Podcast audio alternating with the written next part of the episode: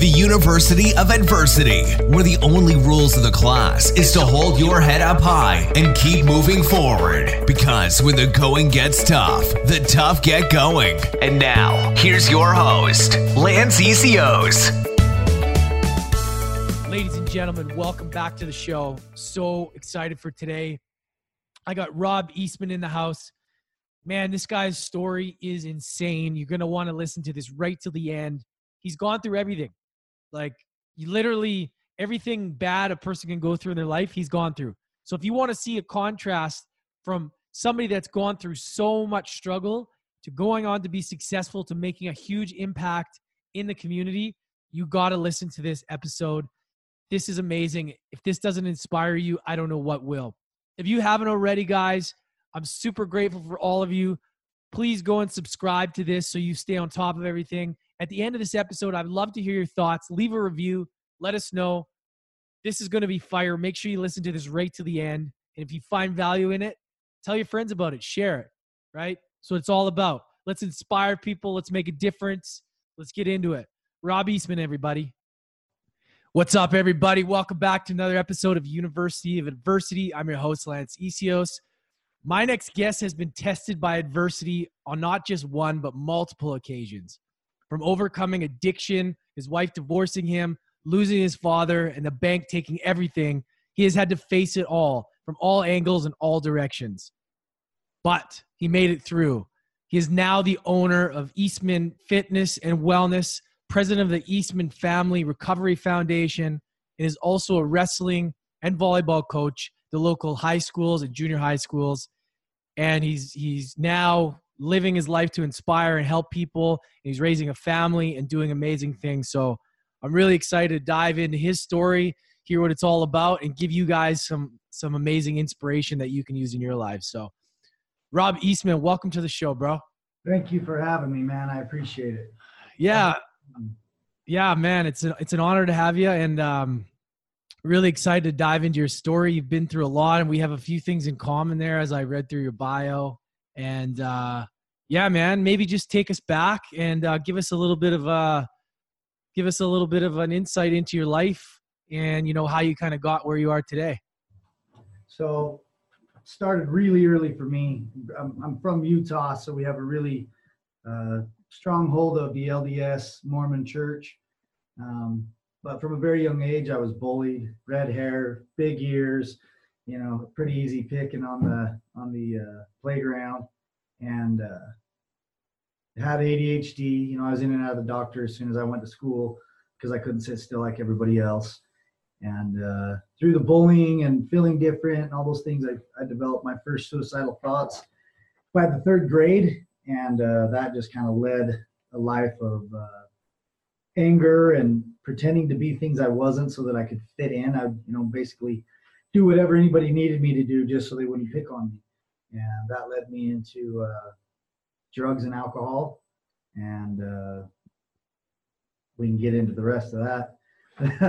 that after, that's another world. But I think uh, for the most part, I came from a successful family. You know, I had loving parents. I had, you know, we weren't poor. We didn't have all these things. And I think it was, uh, I, when I go and I speak to parents and I speak to students, is a big part of I think today's issues is parents overprotect and underprepare.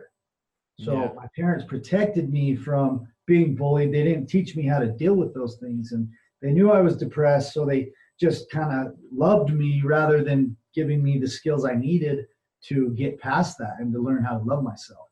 So unfortunately, I learned how to do that at 31 rather than 13. Mm. I wish we would have could have flipped that script a little bit. So now I really am super focused. You know, I've spent the last 10 years of my life. I'm, I'm coming up on 10 years clean and sober. Wow. Congrats. And uh, I spent so much time working with adults and I just, it was, it was just like Groundhog Day, like same issues, different story, different color hair, male, female, it didn't matter. And I'm like, man, we really got to start at the root of this thing. So I really switched my focus onto the youth and prevention. You know, intervention's great, but I really want to prevent it from even happening. You know, we're gonna there's gonna be bullies. We're gonna have bad days. We need to have the life skills taught at a younger age so that they know it's coming and that they're going to be confident when it does come. and that's what we were talking about in the interview before is about martial arts and, and what that has done for me you know little kids and whatever sport so i use my gym to teach life skills like it's not even about the fitness part it's about doing a hard thing and pushing past your limits in a safe environment for me so Right. Yeah, I mean, so when you were growing up, did you were you playing sports at all, or was that something that you kind of lacked in your in your childhood? that was my only thing that i was ever good at i was a terrible student Oh, okay. you know i didn't wasn't good at that and i and uh but i was an amazing i don't want to talk myself up but i was an amazing soccer player Yeah. and uh and then it basically bled into any sport that i played. I was one of the best whether it was on the field the court and that so i was the starting point guard. Um, i started hockey as a sophomore in high school and i ended up on the all-star team and a aaa travel team by my senior year. Wow. I found that's where I could take out my anger and that's where I could really push myself to the limit and and I knew who I was in those areas. It's everything else that I, I wasn't getting the lesson. So um, athletic, that's why it's such a huge part of my life still at 41 years old. Um, there's just so much to be learned and I think that coaching properly, proper education, and really diving into these kids and teaching them a lesson while we're playing the sports is so beneficial. Yeah, I see when I was growing up, you know, I was a hockey player so I can relate, but I didn't kind of fall off until I I realized that my career was over and then I kind of fell off. And it's interesting that like you were so this is the thing that you know I always find interesting about people is that because you were really good at sports and you probably could have made it.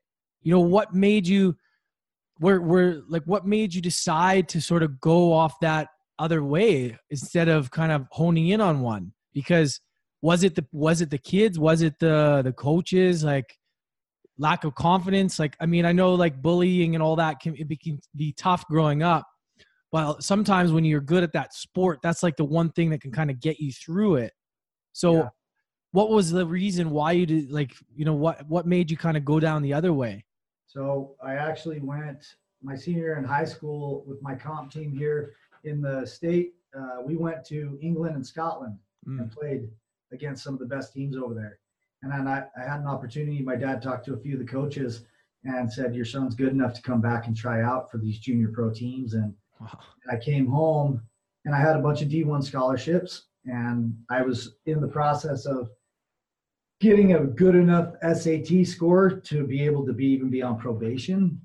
And uh, I came home and I got with some of my some of my drug buddies, and one of them told me that he needed he needed a ride, and I went and gave him a ride to this kid's house, and me and a couple buddies were sitting in the car, and a few minutes later we heard a loud bang, and we look over and some guy has my buddy pinned up on the hood of a car and we got out and we ran over there and i was going to break him up and we broke it up and we were walking off and the guy's like you're 18 you're free game and i went to turn and he punched me. And within 90 seconds you know it's just that spur of the moment fight or flight and we beat him up pretty bad and uh, what we didn't know is he was a highway patrolman Oh, so inside of that 90 seconds, my pro chance, my college career chance, it uh it found its way. They they called me and like, yeah, we don't want you. So that I, I understand that when your career was over, you die. As they say, athletes die twice. They die the day their career is over, and then they actually die. man.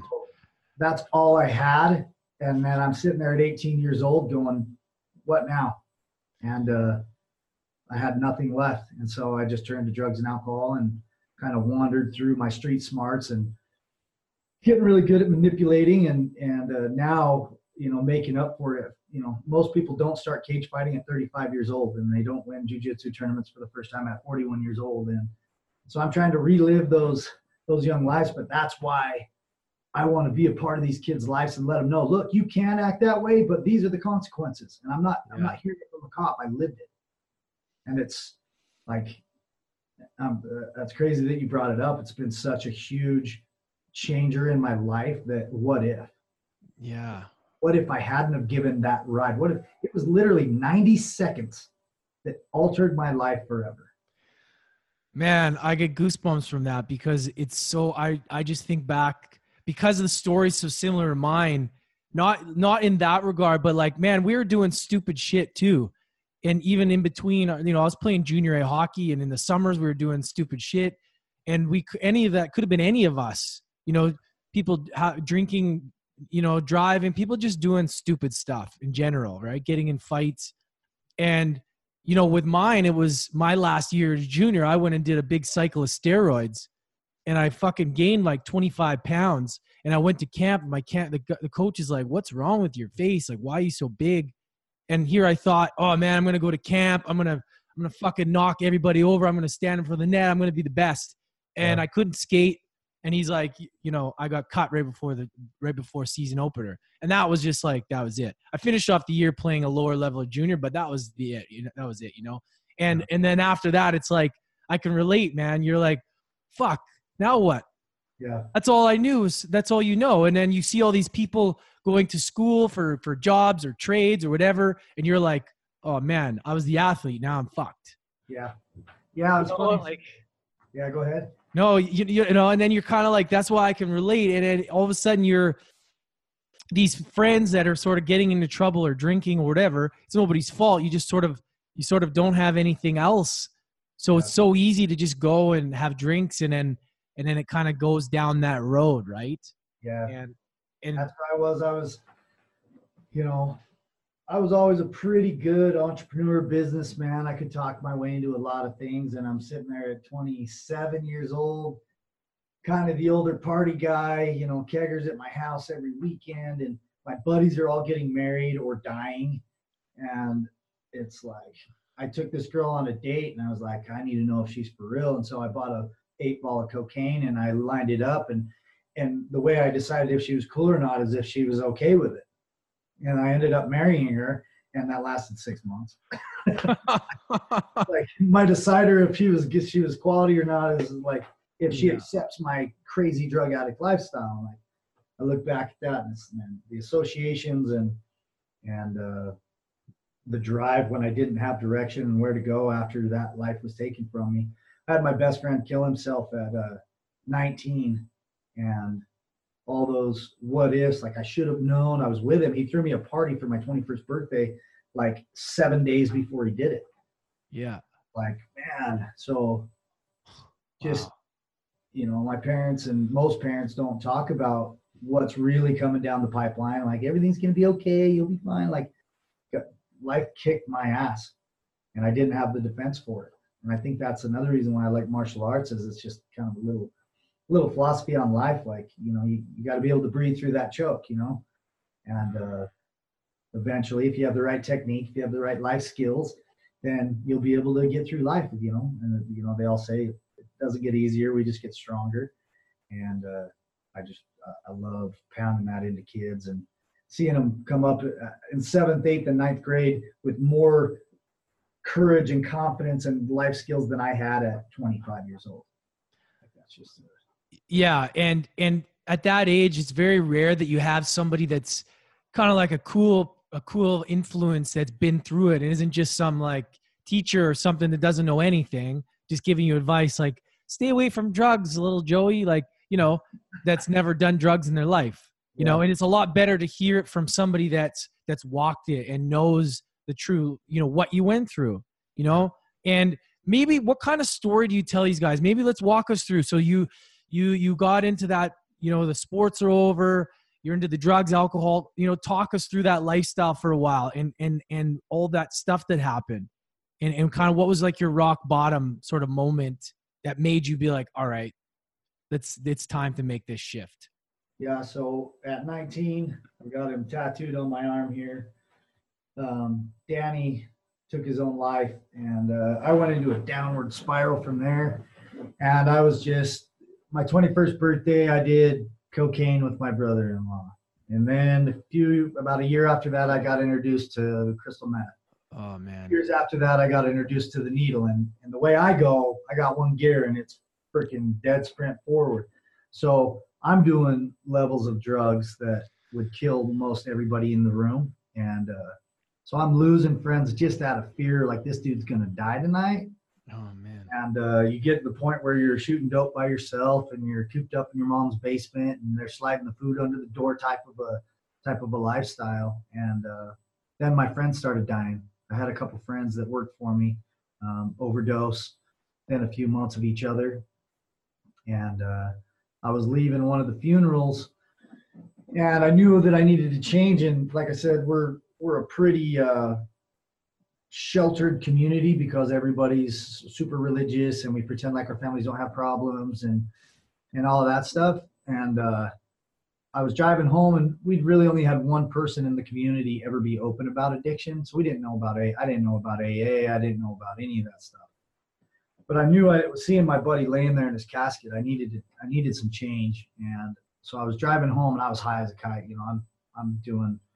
I had a drug habit of about five grand a month of coke and heroin, hmm. and uh, I owned a concrete company at the time, and uh, I went down to my storage unit. On the way home, I was calling rehabs, and I finally got a place that could get me in. It's like it's like Monday night, and I could get me in on Wednesday, and I didn't want to get dope sick, so I went down and I threw all my needles away and I needed to shoot up one more time so I wouldn't get sick. And I was with my buddy, and uh, that's all I remember. And he said, I came walking out of the bathroom and I was sweating and I had a convulsion and I threw myself back and my head hit concrete. And he said he came over to check on me and I had blood coming out of my ears, out of my nose, and out of my mouth. And he checked to see if I was alive and I was dead. So he bounced. He didn't want to get in trouble. So he left me laying there dead. And uh, he said he got down the road a little bit and felt guilty, and he called 911. And uh, they came and kicked in the door, and they worked on me for 25 minutes to get my heart pumping again, and uh, rushed me to the hospital, and found out that I had a brain hemorrhage from the impact. And uh, they rushed me up to another big hospital in Salt Lake City, and I, I uh, flatlined three more times. I spent seven days in a coma. And when I woke up, uh, of all my buddies, uh, nobody came to see me. And I'm just sitting there like, man, my wife had just divorced me. It's like, she's like, choose me or the drugs. And I was like, there's the door. So all these things were happening. And then I have a, an overdose and, and uh, should have died. And uh, you'd think that that would be my rock bottom, but it's like, as I was laying there in the bed and they're pumping me full of drugs, it wasn't the drugs that I was withdrawing from.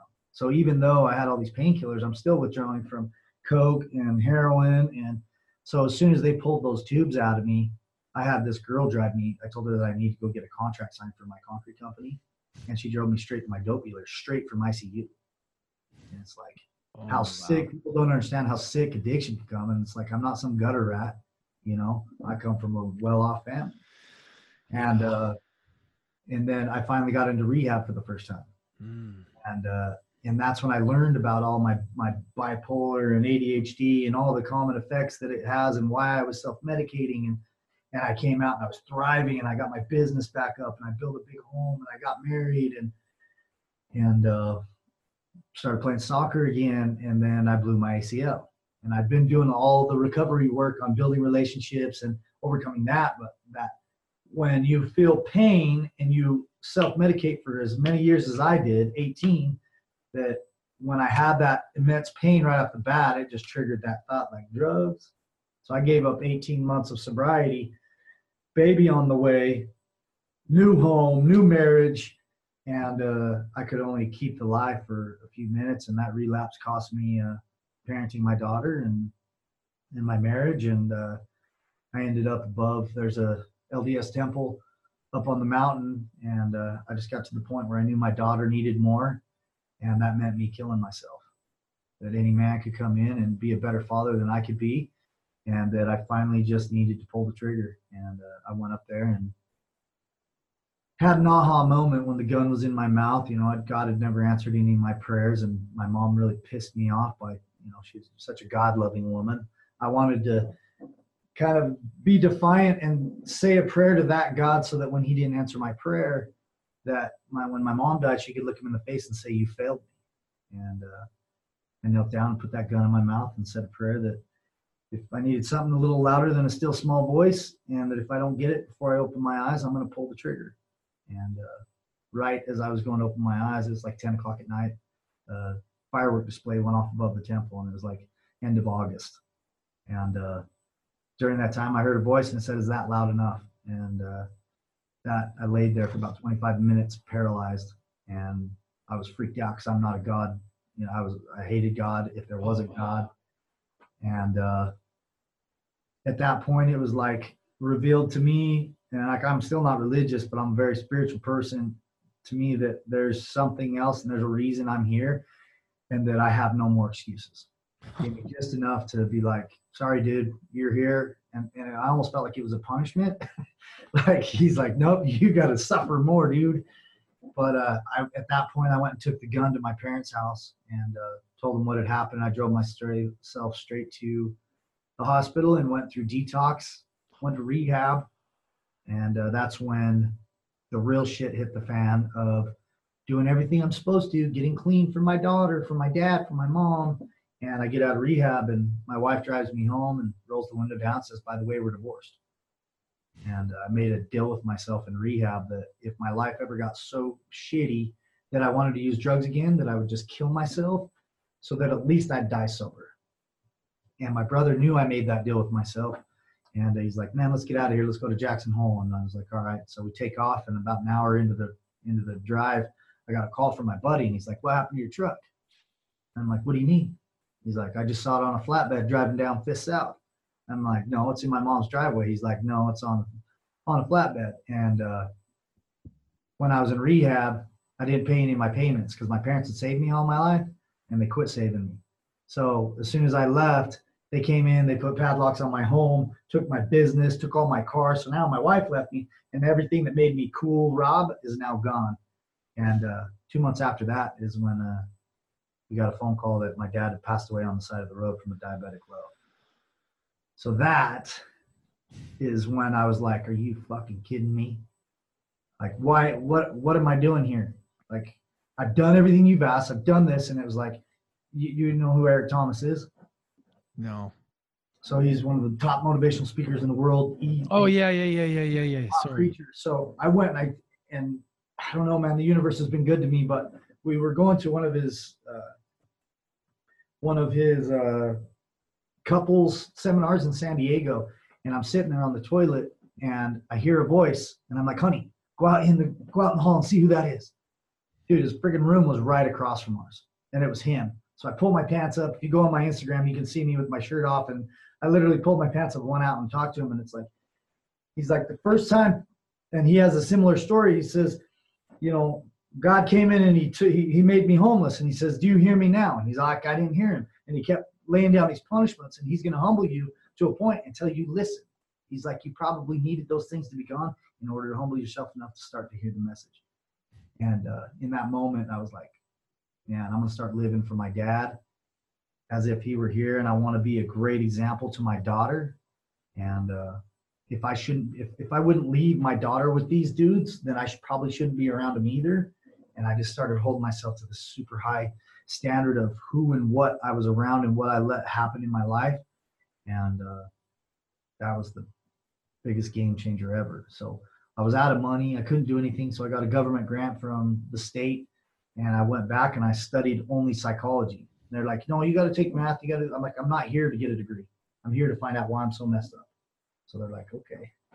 And I went in, and every word out of that book it was like they wrote my biography in that in that first uh, psychology 101 book. Like every mental illness i think i've experienced it and ptsd and man. man it just sent me on this path of just pure like passion and it spoke to me deeper than anything ever has. And uh, when i got into the schools they make you do a background check and i was like four months sober or, or four years sober. And I went in and I totally forgot about my rap sheet. And they're like, okay, background check, fingerprints. And I'm all pumped. They're like, yeah, you'll hear back in two weeks. And I got an email the next day said, thanks, but no thanks. And then I'm like, oh shit. I told my son that I'd help coach wrestling. Know, I was going to volunteer.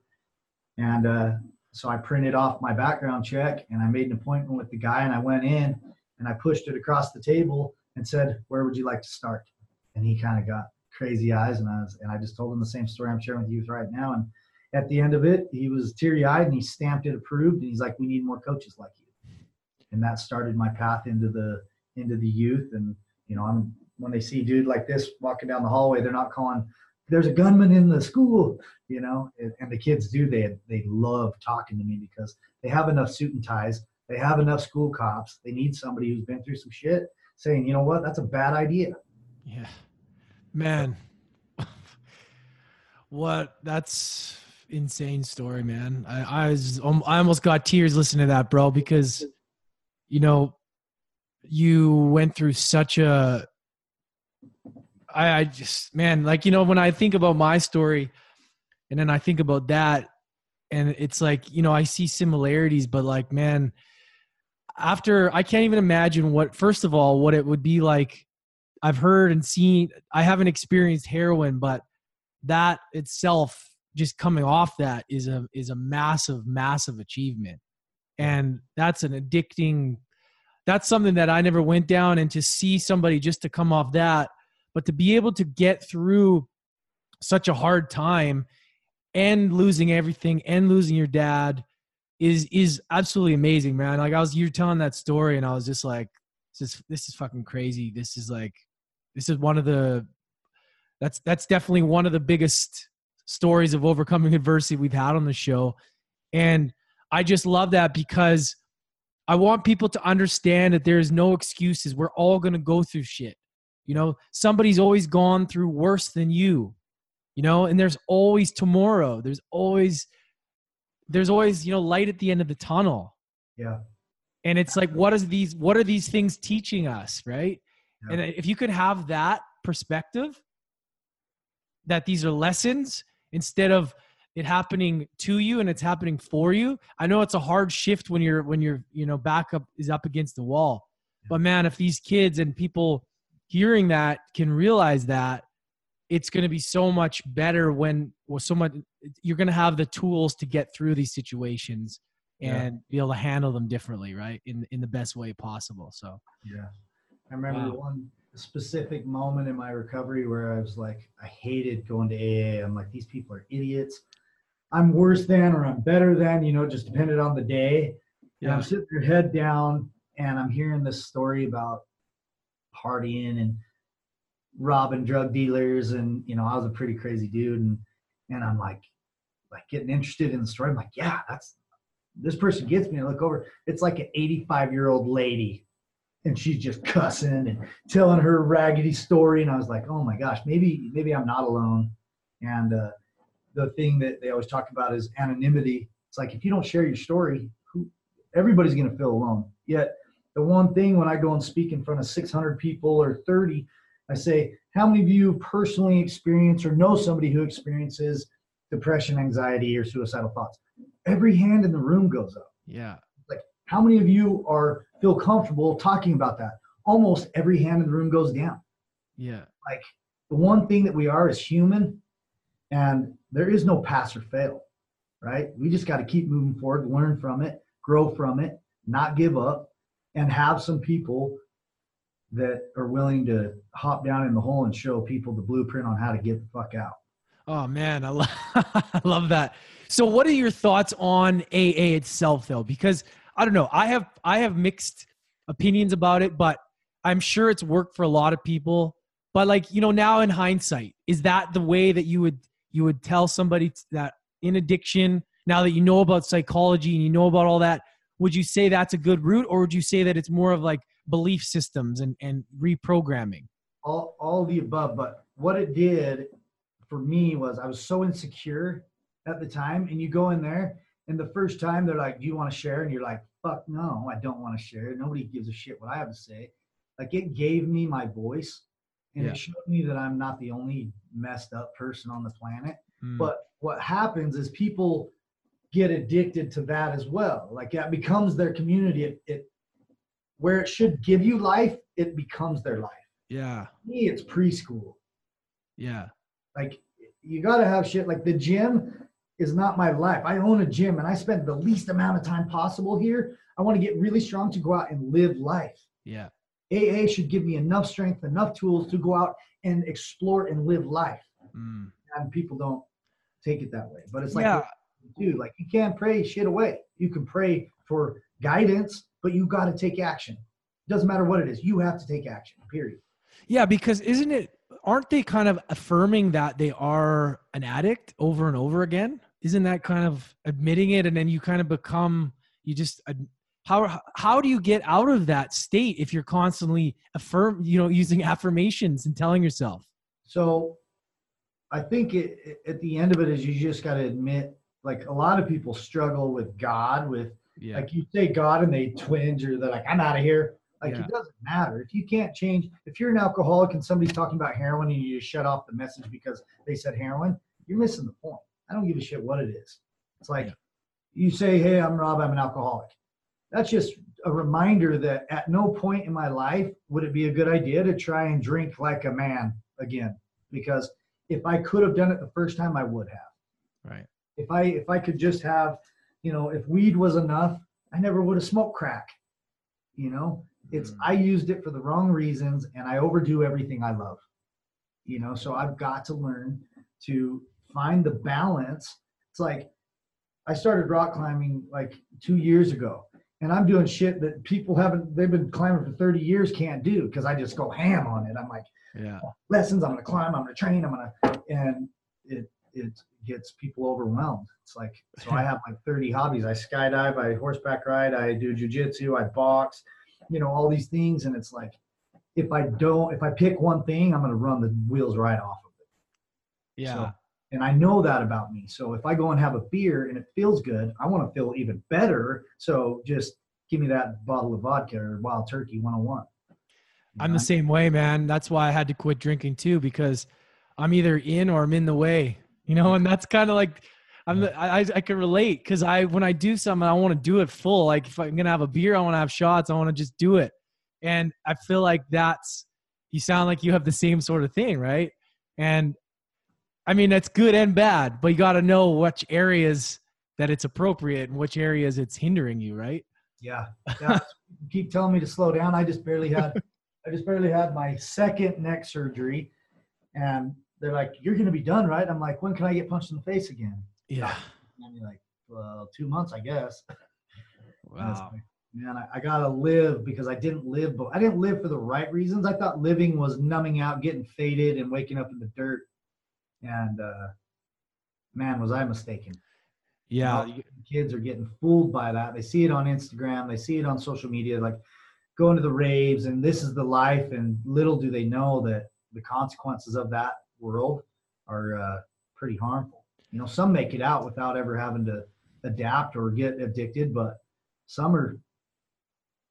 It's sketchy, man. So Yeah, well, who knows what the effects of some of that ecstasy down the road, man. Like, I mean, I don't even want to know that stuff that we did when we were I was in my early 20s. Um, you know, who knows down the road. I hope let, let's just hope that I've worked that self out, but I mean, you know, enough that physical activity and nutrition hopefully. Is there so okay, so now you've you you decided you want to make the shift. You're doing amazing things. What are what are some of the core foundations that that really helped propel you out of that shit? Like, what are some things that were like kind of staples that you had to imply, in, implement into your daily method of operations and that you found was useful to kind of build a new life?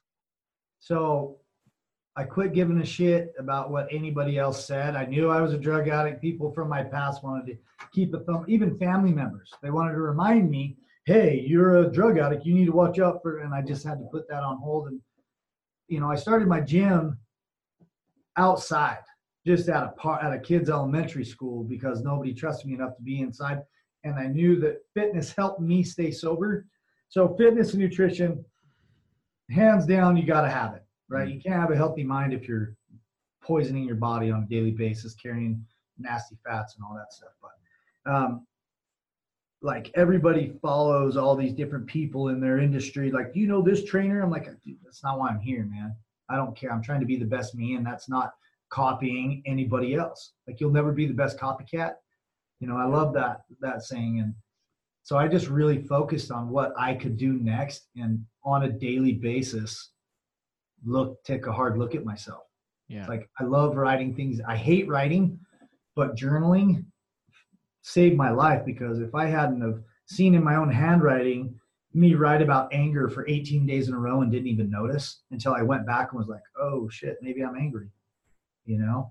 And Mm-hmm. it's uh, that, and then really the the idea. My dad, before he passed away, he's like, I was talking to him. I'm lonely. I want to, you know, I want to start dating because you're not supposed to date for a year and all this stuff. He's like, hey, you know, when Sophie's older, if a guy came into her life that was like you, would you let her date him? I was like, fuck no.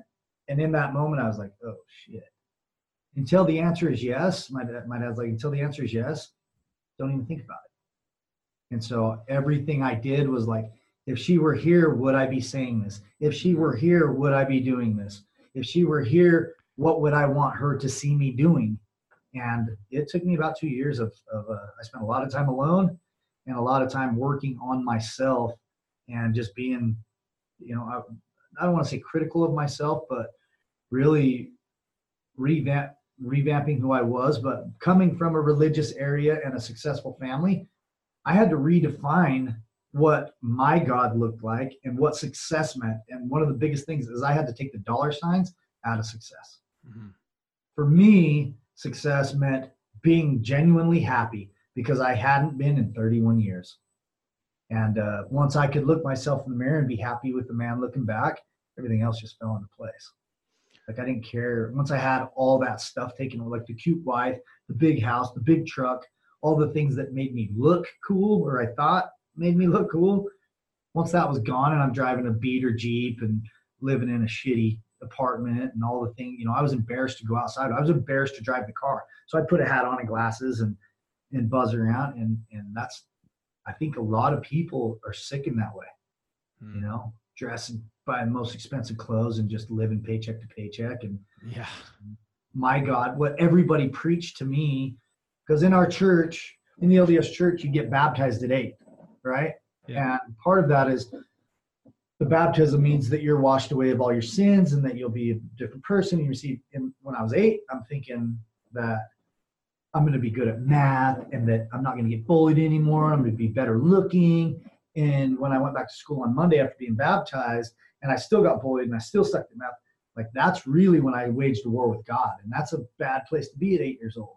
Mm. So seeing these pictures, being force fed all these ideas of of God and religion and all these things, I really once I defined, I was like, I was sitting there thinking after my dad passed, and everybody's talking about God, God, God, and I had actually quit praying to God and prayed, started praying to my dad, because I knew if there was a heaven, he was there, and pretty good chance he was running the show. So, um, once I got to the point, and I remember sitting there one day going, you know, they talk about him being our ultimate father. If if he loved me even a quarter of what my real dad does, I'm fine. Mm. He's gonna, if, as long as I'm trying to do better and I quit, don't make the same mistakes on a daily basis. That's what it's about.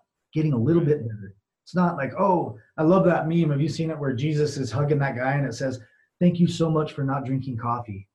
I find that's just so funny yeah. like my religion you can't drink coffee you're not supposed Yeah. to drink coffee it's like really like come on Yeah. you just get so deep into nonsense and and a bunch of rules that it's like i that, that was a big part for me Yeah. up and and uh, so now i go to indian sweats and we spent some time in nepal with the buddhist priests and and visit different churches and belief systems and i just gained so much from all of it and uh, especially nature too being in the mountains with my animals. So we have 30 animals on my farm. I got six horses and six goats and a bunch of chickens and a dog and and there's just so much to be learned in the nonverbal communication with all these animals and things. That's amazing, man. And I that's my next my next uh question about that. I'm glad you brought up the religion and stuff because growing up in the the Mormon community that's got to be difficult in itself. But now that you okay, maybe talk about what does spirituality mean to you? And because you talked about how that you're spiritual and that helps you and how how is it dealing with and having to have that conversation with people because everybody seems to be Mormon there. How how do you deal with that? Because that's a, that's a set of challenges on itself. Because Yeah. people have this one way of thinking. How do you navigate through that on a daily basis, especially in the schools? yeah so what what is the dominant religion where you live Uh Or is it It's? Christianity. It's it's you know Catholic. It's every. I don't know. I don't even pay attention anymore to to the religions, but I'm spiritual too. Yeah. So the problem is I associated spirituality with religion. So Mhm. either one, I was like, eh, you know, I didn't want nothing to do with that. But once I understand, somebody told me it's like religion is a belief in somebody else's experience. Spirituality is a belief in your own. And when I when I heard that, I was like, wow. Well, I know this to be true. I can believe this, this, this, this. And really, just through my experience, it's just like what I know to be true, what I know to be right and wrong. And if I work those things, it just fuels my spirituality. And as I add knowledge and see miracles happening inside of the kids I work with or families I work with, or seeing my kids grow up and learn hard lessons and overcome them, it's like that's all God to me.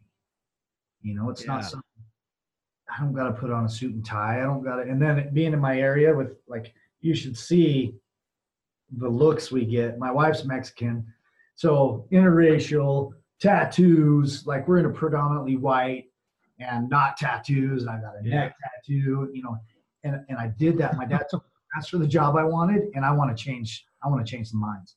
So I want people to have a second chance, and I figured no better way than to get that shit tattooed on and just Yeah. go go ham on it. And uh, so in the schools, I'll be in the in the office, and I remember walking out and I hear the office lady getting kind of loud, and then I came back in. She's really protective of me. She loves me. And uh, I come back in. She's like, "That lady just said, why why do we have people like that around our children?" And she, I got really mad at her, and I said, "That's the kid helping your child." And uh, it it's hard, but it's good. It's like. I I was I think God put me through all of those challenges to prepare me for the war that I was about to lead. And I can't tell these kids to go out and face fear and to face their anxieties if I if I don't do it myself. You know, and I've just like I literally have it tattooed on as armor. Like these are my straps and this is so that every single day I know what I'm fighting. There's no question about it. There's no washing it off. Like this is the path I chose and I'm going I'm I'm I'm there, man. And You I know, love it. You know what's crazy about adversity, bro, is that like, you know, and you're talking to these kids and everything, and you know, we don't want them to go through shit, but we know that they need to, but we don't want to know exactly like, you know, it's a really weird thing because we want everyone to be safe, right? We love everybody, we want everybody to be safe. But we we and we don't want to say, hey, you gotta go through shit, you're gonna go through tough times because we want to be positive. But at Yeah. the same time, they almost need to go through it and they will and it's it's a it's a really strange thing because you don't want to wish anything bad but also that's where they're going to grow yeah, you know yeah. I think the big thing with that is is the biggest problem is the over parents are too up in their kids' lives these days. So yeah. what I can do as a coach and what you could do for my kid, saying the same thing I am, but they're going to listen to you because they got sick of hearing my voice. So if parents just back off a little bit Mm. and surround them with good church leaders, coaches, teachers, whatever it is, my the question I love the most is when somebody comes to me and they're like, "Oh, this happened," and the first question I ask is, "Well, what did you learn?" And they're like, "You know, I'm not coddling them. Oh, I'm sorry that happened, but what did you learn?" yeah And they're like, well, what do you mean? I'm like, well, what what could you have done differently? And when they flip it, then they're out of it and they're like, oh, next time I'm going to do this, not sitting and dwelling on the depression and the ah. sadness. Like that shit can go away instantly if you just look at like, okay, something just happened. What was it? Yeah I'm going to not take that turn next time. But parents swoop in, protect, protect, protect, and then when it's time, send them off to college or whatever, and they're just like little babies. You know, Yeah. they're having puppies and safe spaces. Like that shit. Like what?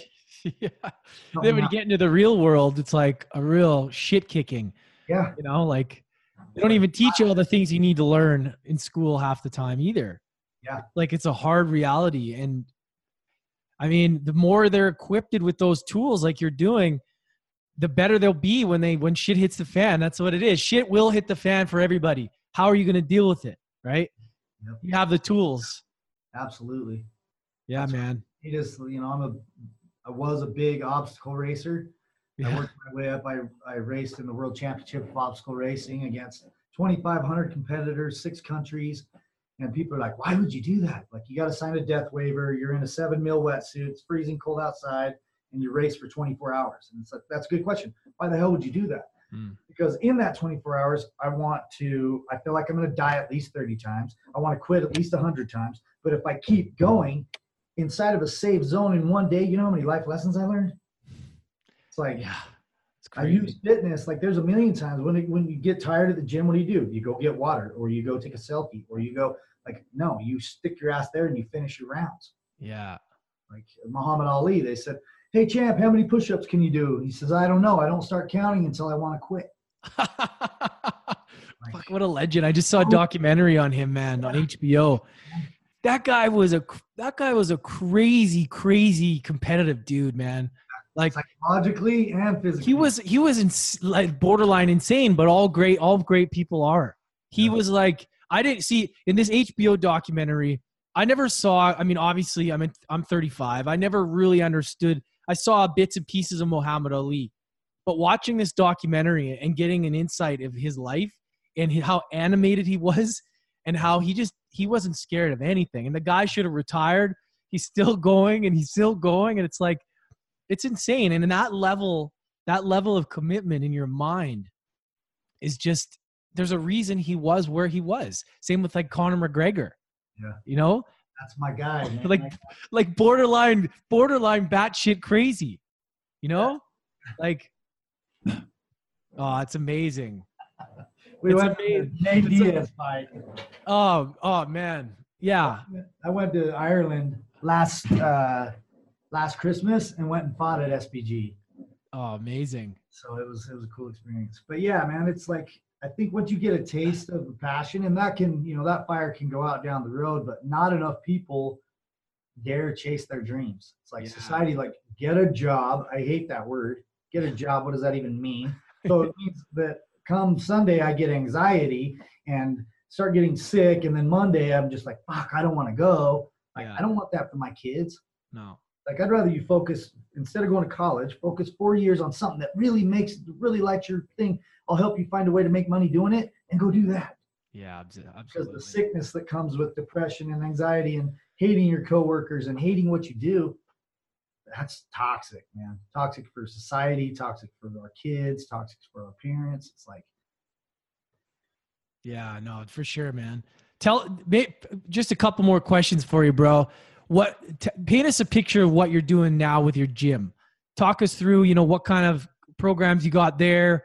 Um, I'm, I I know I find that very intriguing because I like I, we said earlier, I just I'm gonna be training for three months for this charity boxing match, apron for gloves, and it's like that discipline that I I that I lacked for so long and that competitive edge that I had in hockey you have that installed so early. And then when you lose that you hardly get that back in our mundane society. So it's Yeah. nice to have that. And maybe tell us about some of the stuff that you guys do at your gym that you know helps kind of get that that fire going for people So I was fortunate enough to have an amazing coach, um, Master Pace. He's a Taekwondo guy, and then the kid I fought first. I took a fight off Facebook at 35 years old, sitting on my mom's couch, and the guy calls. And he's like, "Oh, do you have any wrestling background?" And I was like, "Yeah, I wrestled seventh grade at my junior high." He's like, "This dude's a Nebraska wrestler," and I was like, "You know, egos. I'm, I'm going. I'm feeling good." And, and so we get ready, and I'd never lost a street fight, and I was always pretty strong and athletic. And uh, I went two and a half rounds with this guy. He just beat the shit out of me, and uh, it was humbling. So I went and I fought, and I went into their camp, and it was me and Paul Sanders and Will Pace as our coach, and he would get into the discipline. He's like, if you're cutting weight, I'm cutting weight. Like he led by example. We were in there training two hours, hitting mitts. If your hands drop below your chin, you're doing burpees, and it's like, and everybody was so committed to the journey, Mm. not the destination, but the journey, and becoming a little bit better each day. That that's just something that I've taken on to a huge, like we're Navy SEAL style respect inside the rooms, no bullying, camaraderie. Doesn't matter how big or small we're, you know, we're carrying everybody along. And Awesome. uh, and then so we have we have the normal gym group training. I don't do any personal training. I feel like that's either you're insecure and you don't dare train with other people, and therefore we need to do some life coaching sessions and get you in there. or you're a professional athlete, and I'm not messing with those anyway. So we get the group, and then during the days, I do a lot of the life coaching, recovery coaching, and 100% of my life coaching and recovery coaching, part of it is training every day. Wow. So there's nothing I can do for you if you're not willing to get off your ass and improve your body, improve your mind. And uh, one thing I had to learn that was really hard for me was I can't do it for you. Yeah. What's no. your What's your daily routine look like? What do you tell your me personally? yeah. What do you preach? Like, what's your What's your go to? Like, what works for you? What gives you not that you do every day. I know everybody doesn't, but like what primes you for the best day of your life? You know, like what what gets you there? So it starts usually the night before and leaving everything in that day. And. I wake up early. I'm up. I'm up usually about 5 a.m. Yeah. You ever read what the most successful people do before breakfast? No. S- small book, pretty easy read, pretty boring. I listen to it, but but in general, it's like you talk about quality time with family or girlfriend, or are you married or anything? Uh, I got a girlfriend. Yeah. Yeah. So your quality time, it's like after you've gone through your day and had your ass kicked and talked shit by your coworkers and whatever, then you come home and, and you're supposed to have quality time with your kids or your girlfriend. Like, how does that make sense? Yeah. But if you get up at 4 a.m., your phone's not going off, your emails aren't going off, it's actually quiet. You can have some, can take the bath, you can work out as long as you want, you can do all these things and they have all switched from doing things at night to doing things in the morning. Mm. And so I started getting up early, and I can sit out there. And the only thing, my, my house is, I've, I've been blessed, man. There's nothing around but farmland, and I'm like three minutes from the city, but I'm just in this little part of county that's still farmland. Amazing. And listening to the animals and watching the sun come up and, and starting my day, not hit snooze three times, wake up late for work, hurry through the shower, hurry get dressed, speed to work, get there late, get in trouble. It's like, dude, you just gave yourself an hour worth of stress to start your day. Yeah. How does that make sense? We all know that guy that's chronically late, just all the time, rush, rush, rush, rush. I never have any time. It's like, man. Get up earlier. Yeah. You must love Jocko Willink.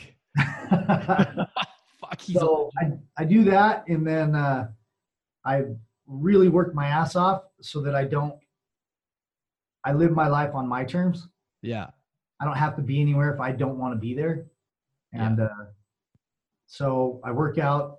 I try and work out every day, whether that be rock climbing, trail running, do a lot of downhill mountain biking, spend time with my animals. Um, I've got to have that spiritual piece. So mind, body, and soul, right?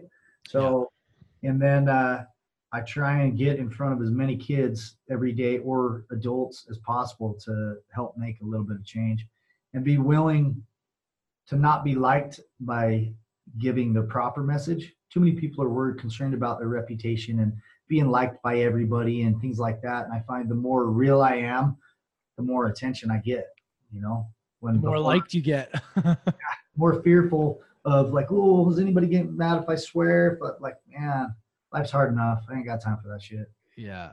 So that and try and eat right. But uh I you know, I've got this tattoo. Says it's better to stand and fight. If you run, you will only die tired. So for me, I ran from my anxiety, my depression, my you know, poor self-esteem, all this shit. Now it's like, if I can do it today, I'm gonna do it today. Mm. I don't want to. Oh, I can do it tomorrow. Like I want to handle shit as it comes. It's like an obstacle race. You can't go around that boulder. You got to go over it, through it, whatever, blow it up. I don't care. But I try and handle my shit today. Awesome. No matter man. what it is, arguments, tough conversations, a workout that I don't want to do, shoeing a horse I don't want to shoe. You know, whatever it is, just handle your shit. Amazing. Where can we find you, brother? Where's the best place? So Instagram, I'm Coach Eastman eight, the number eight and Rob Eastman on Facebook and Eastman Fitness and Wellness on Facebook or www.eastmanfitnessutah.com. Awesome. We'll have that in the show notes. Um, make sure you guys check that out. I got to get you on Instagram too, man. I don't know if I have you on there. Yeah. Um, yeah. Okay, bro. One more question. I always, this is the one staple question I ask. What is one tip that you could give? I know you've given a, a ton. One tip for overcoming adversity to go on to become successful in whatever the hell you're doing? I think it's that that stand and fight meaning if you if you let things steamroll, we call it snowball effect in psychology. Like if you start feeling anxious and you start focusing on why you're anxious rather than what made you anxious, you're gonna have a bad day. But if you sit in the shit for a minute and focus on why you're feeling that way and learn to handle things as it comes, man, life gets a lot easier. So think handling it as it comes. Don't put anything off that you can do right now. Amazing, man. Dude, that was powerful. I really appreciate you coming by and hanging out with us. Um, I got a lot out of that, and I'm sure everybody else did too. You know, because we, uh, I don't always have with University of Adversity. You know, adversity comes in a lot of different areas. I don't always have those amazing transformations like that, and I love it because that's very, it's close to my story, and I can find relate to it. I can relate to it, so I know other people can connect as well. And I really appreciate your vulnerability, bro. It, it's it helps the healing process too, and and and it's just amazing because then it encourages other people to go and to share their story because there's somebody out there that could need it. So yeah. appreciate you, dude. Yeah, man. Thank All you. All right. Appreciate it. Okay, guys, make sure you check him out. Rob Eastman. Later. Wow, what a story.